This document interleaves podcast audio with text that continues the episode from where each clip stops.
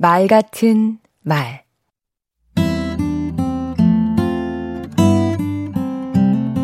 안녕하세요. 강원국입니다. 요즘 혼잣말하는 사람이 많아졌습니다. 혼자 말하는 영상을 온라인에 올리는 사람도 많고 1인 방송이 인기를 끌고 있습니다. 그야말로 혼잣말 전성시대입니다. 전에는 혼자 중얼거리는 사람을 보면 이상하게 여겼는데요.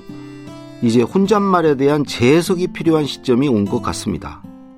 고등학교 시절 저는 화장실에 갈 때마다 혼자 중얼댔습니다. 저는 무슨 대학 무슨 과에 다니는 강원국입니다. 남이 알아듣지 못할 정도의 작은 목소리로 혼잣말을 했습니다. 그리고 실제 그대로 됐습니다.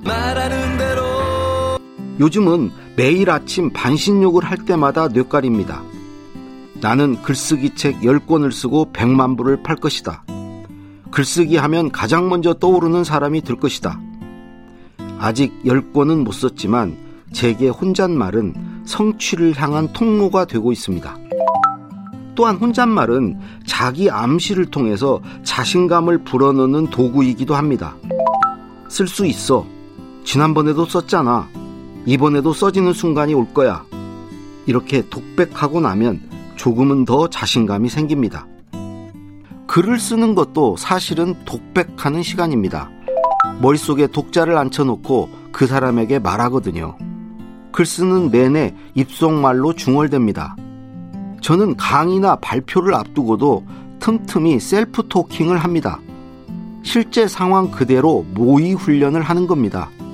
언젠가는 카페에서 혼자 그러고 있었더니 사람들이 힐끗힐끗 쳐다보더라고요. 혼잣말은 감정 치유 효과도 있습니다. 후회되거나 미련이 남는 일이 있으면 이렇게 혼자 말합니다.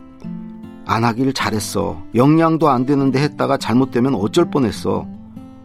할 수 있는 일이었는데 아쉽게 놓친 거면 다시 기회가 올 거야. 그러면 마음이 풀립니다. 우리가 흔히 말하는 자기 성찰이란 것도 내면에 나와 대화하는 게 아닌가 싶습니다. 이렇게 하는 게 맞아? 그러면 누구는 이런 영향을 받을 텐데 그 사람은 나에 대해서 어떻게 생각할까?